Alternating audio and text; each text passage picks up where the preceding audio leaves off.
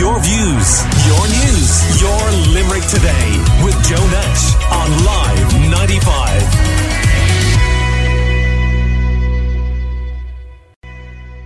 Picture this you're in Limerick City and you're strolling off O'Connell Street, down Bedford Row, past the Richard Harris statue, all the way maybe towards the river where you meet the bronze statue of Terry Wogan. What's the common denominator? Well, these are all places and statues named after men. Should we ha- make a more active effort to try to give greater recognition to Limerick women for their role in history in the form of street names, statues, or maybe of other ideas as well? So, to join me uh, on this uh, discussion, we have historian Sharon Slater, sociology lecturer Karen Sugrue, and architect and active mobility campaigner Ailish Drake. Um, morning. Good morning. Good morning, Joe. Morning, Joe. So that's just a, a small example, isn't it, of what we're talking about here? Absolutely. Yeah, we've got a lot of um, real men statues and only fictionalised women statues in Limerick City. So, That's a great point. Yeah, just give me some examples. well, uh, the Lady of Quimper um, and uh, Hibernia on um, Sarsfield Bridge, you know, they're fictionalised women. They're not real women, whereas uh, the the ones you mentioned, Terry Wogan, uh, they're they're real men. Yeah, so it's it, it's kind of a bit of a, a skew. So when It- when when this question came up, I was wondering if um, you know, should there be more women represented on the streets of Limerick? You know, historic women, great women from our past. And my answer to that, Joe, is yes. Now I can take off my headphones and walk out the room. Please don't do that. We've got a few minutes left to go. But but Karen, is it that men are more comfortable with fictionalized women being represented than real women? Well, I think that it, there's an issue of unconscious bias, and I suppose this is what I wanted to come in this morning. Um, Ailish and Sharon are the uh, the experts in in the, the public realm and the, the history of it. But I think that we have to take really, really seriously. Um, the real world impact of not having women represented. So, for example, in the UK, there are more statues of men called John than there are of statues of women. In total? In total. In Limerick, we have had three times more mayors called John than we've had mayors who are women. If you go into the council building in Dooradoyle, they have a picture wall at the moment of all the past mayors. It is un entirely 100% white men. That's it. It's a wall of men. Um, and some of those men have been mayor more than once, but no women at all. Now, there are nine out of 40 councillors are women currently in Limerick Council, and we have zero women representing us in the Dáil. So there are real world implications for not having representation of women in positions of power, but also on the streets. Because what are statues except representations of people that we admire? Is are we to say that we don't admire any real world women so that we cannot represent them with statues? Yeah, and it's interesting to Karen's point there, Ailish, because with the exception, I think, of Frances Condell, mm-hmm. famously in the 1960s, I think all of the other mayors referred to there have been during my working career. Now, I'm not in the game that long, maybe longer than people might think, but not that long. But it just illustrates it, doesn't it? And only a few in that period as well. Yes, Joe, and uh, I suppose like that's kind of the political side of it. And I suppose when we look at the statues, like traditionally, um, monuments and statues are to kind of you know those kind of hero positions of, of you know people like explorers, politicians, statesmen, and all that sort of thing. And you know, I suppose the the idea of the monument it's very traditional idea and it's kind of an old way I suppose of representing um, people. And you have the the monument uh, you know it's usually the man on the pedestal that everybody's looking up to you know? And um, it's quite interesting. I mean, if you look at our own history here in Ireland, where monuments were um, destroyed or blown up, like Nelson's Pillar, um, where you know times change and people that are on the, the monument are maybe be not representing what people want uh, to represent anymore. If you know what I mean. I mean, recently in Bristol, you know, there was a monument thrown into the the, the river, was it? Um, who, who was a, a slave trader. So you know, it's quite interesting, like monuments and you know uh, representing people in towns and cities uh, can be quite controversial, and you know it can be controversial in who you're you're you're putting up there. Um, but there's also then the other side of it where um, it's not just about people in politics or those kind of positions, but you have a, a massive cultural heritage. So in Limerick, we have great writers, great artists, and a lot of these are, are women as well. And the other thing is, Sharon, you know, when we think of our own history and how it was taught in schools, you know, um, Countess Markievicz might come to mind, and that revolutionary period, not gone maybe. I, I, like beyond that, Yep. you know, we, we really didn't hear about the role that women played in, for example, the War of Independence uh, or what happened subsequently, even though they were playing Oh, roles. absolutely. A huge role. And that was purposeful. Um, and especially after the 1937 Constitution, um, where it was Uh, one of the lines in the Constitution. I'm going to butcher this because I don't have the exact phrasing, but that a woman's place is in the home. So if they pushed out the history of women and the roles that they played in society, then women who were being told your place is in the home, home would be like, no, why is it when these women have come before me and done before? Just as Karen was saying, representation is so very important. You know, the women of 1916 and that entire period, you know, 1921, we had um, we had a TD in the Dáil in uh, 19 in the in the second Dáil, um, and then it wasn't for another until um, Jan O'Sullivan that we had another TD In, in Limerick, you mean? in Limerick, Yeah. and we still haven't had any in the county ever. Um, any women uh, representing Limerick, um, Limerick County. But uh, there was so many that if you can see it, you can be it. It really is an important factor. And from your historical knowledge, who would you propose immediately should be recognised with a street name in Limerick, replacing maybe one of those men that have been named? You know, I mean, Bedford Row comes to mind. You're going, you know, most people wouldn't have a notion why it's called mm-hmm. Bedford Row, for example. Yeah, yeah, because there's so many street names in Limerick that are still named after Lord Lieutenants that had passed da- passed through once, and they were like, "Oh, we'll give them a name because they came here and visited one one time."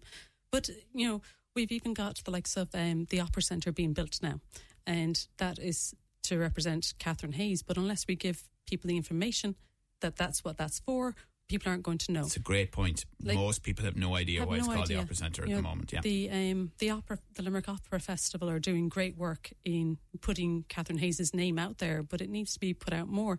But there's people like Ada Rehan, who was born in Shannon Street, and she ended up becoming like a, such a famous act. She was like the top actress in the world in her lifetime in New York. She was on the stage, a Shakespearean actress. Um, she had they ended up naming uh, an American warship after her. She was used as the model for um, for a statue in Montana. They everything was named after and uh, told about her. Um, she was mentioned in films, but we don't think about her here at all. She isn't. She's not considered. And I suppose if you even think recently, when are we going to see appropriate recognition of Dolores O'Riordan, of the Cranberries in Limerick, or on a national stage as well? Sinead O'Connor, uh, um, um, his funeral was this week, Ailish. Just That's just two that come to mind, and there are so many others. Yeah, oh yeah, absolutely. And I think Dolores O'Riordan is a really good example. And, you know, um, like interestingly, I, I was in, in Enniskillen there earlier on in the year and uh, we were at a regatta, so we had a lot of time for walking around. And what they have done there is a really nice um, art project where they were actually celebrating writers. Now, it was actually a work of Oscar Wilde and Samuel Beckett, who both were educated, or at least had part of their education in Enniskillen. And they had all little. Um, uh, swall- golden swallows um, on the buildings. I think it was 150 through the town, and that was about the the poem Samuel Beckett's poem, "The Flight of the the Little Swallows." And um, when as you walked along, there was a, bits of text, you know, pieces of text in the in the paving, and it was this was all done as part of the revitalisation of High Street in Enniskillen. And I just thought that that was a really nice way of celebrating something that's you know culturally important and of cultural significance um, to you know to a, to a place. So if you look at O'Riordan or you know writers like Kate O'Brien, who are you know so so you know huge part of Limerick's uh, cultural heritage, there are lots of ways of kind of bringing this kind of stuff into you know into public realm um, that is kind of interesting and that kind of will pique piques people's i interest and also bring something about the work as well as the person, if you know what I mean. So uh, it's not just a statue of Dolores O'Riordan or a statue of Kate O'Brien. It's, it's people actually experience some of the, the work that they did, or you know the, the songs, or the text, or that sort of thing. You know. Yeah, I I know Enniskillen slightly as well, and it's always worth a visit, no doubt about Mm. it. And Karen, um, of course, we're talking male, female here, but I know you'd make the point gender is wider than that now. Absolutely, I would, of course, and and I think the issue is representation, and when we don't see ourselves represented in the public realm. That's a huge problem for ourselves and for the people around us. But just to go back to the point of unconscious bias and another thing that's called the authority gap. And the authority gap has really real world consequences for people. So, aside from career stuff and pay gap and so on, but when there's an authority, gender based authority gap, which there is, it means that women and underrepresented people are not believed. Now, that is problematic for a number of reasons, but I'm going to use the example of pain and medicine. We know that there is a massive problem in medicine of women and underrepresented groups not being believed when they talk about their own pain. That has life or death consequences for them. We also know that women and underrepresented groups are not believed with sexual assault, bullying, harassment. That has real world, consequences, legal consequences.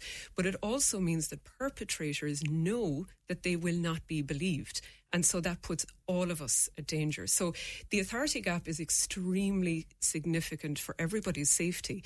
And so when we talk about something like the public realm and, and representation, it, you know, it's more than just the fairness and equity of it. And that's very, very important. But we have to take into account the implications of this for our lives and it puts us all in danger. And really it's it's a responsibility not just for women to talk about this because this isn't just a women's issue. This is a social issue. Everybody needs to talk about this. And one thing that I will say just in relation to this when we represent um, only men and, and only white men as being experts, and this happens in the public realm in the form of statues, but also on media. So, for example, 16% of stories in the media about politics use women as experts. 16, which means that the vast majority, what is that, 83% of, of men, of voices, expert voices about politics, are men. Now, that has an implication for voting. And that is part of why we have no women representing us in the Dáil. And you know, Sharon, I, I wonder too. I mean, we've had uh, our first female president since the 90s, Mary Robinson. We've had Mary McAleese too.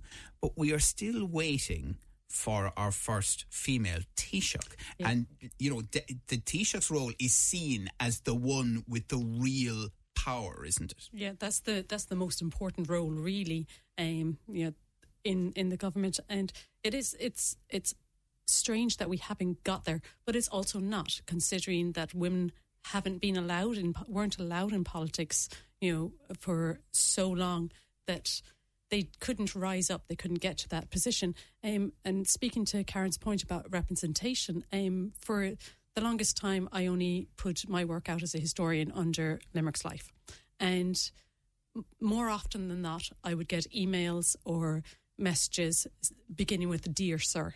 You know, it was just an automatic Yeah. presumption that Yeah. you know I'm a historian, so I must be a sir.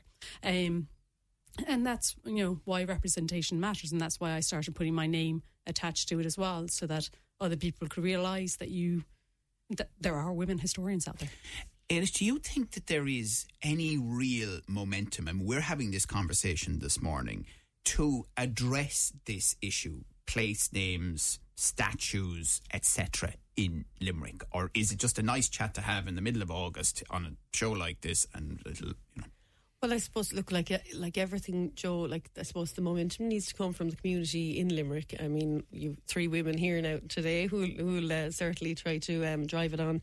And I think, um, look, we know that the majority of our local council are male, so it's hard to get these issues to the to the forefront. So that I suppose we need to work hard to do that, and we need to uh, ask our male colleagues to help us to do that and to support support it as well. You know.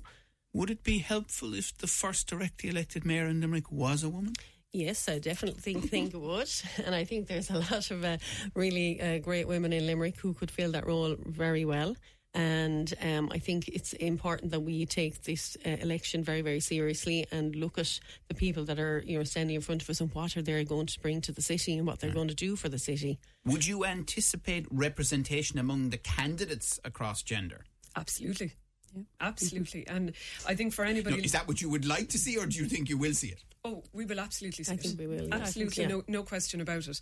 And for the listeners out there, I would just say, you know, you, you we all have a responsibility. We have to vote for women, or women will not get into positions of power, and nothing will ever change. So that's what I would ask. Vote for a woman, or run yourself, or help a woman run, because there is going to be a lot of electioneering and a lot of canvassing and a lot of, of campaigning over the next year or so in Limerick. And there'll be a lot of women out there who would really, really be excellent candidates, but also could use the help of women to get elected. Well, I think we can anticipate that the three of you and many other prominent figures will ensure that this issue is on the agenda and does not get forced out by other issues in the run into the election of a directly elected mayor of Limerick, which will be the first in the country as well. Well, listen, thank you. I mean, we've just touched on it this morning, but we will continue to talk about it. It's a very important theme, and we're conscious of that here uh, on the Limerick Today show as well. Uh, thank you to Sharon Slater, to Karen Sugrue, and to Ailish Drake for joining me this morning. Your views, your news, your Limerick today with Joe Nash on Live 95.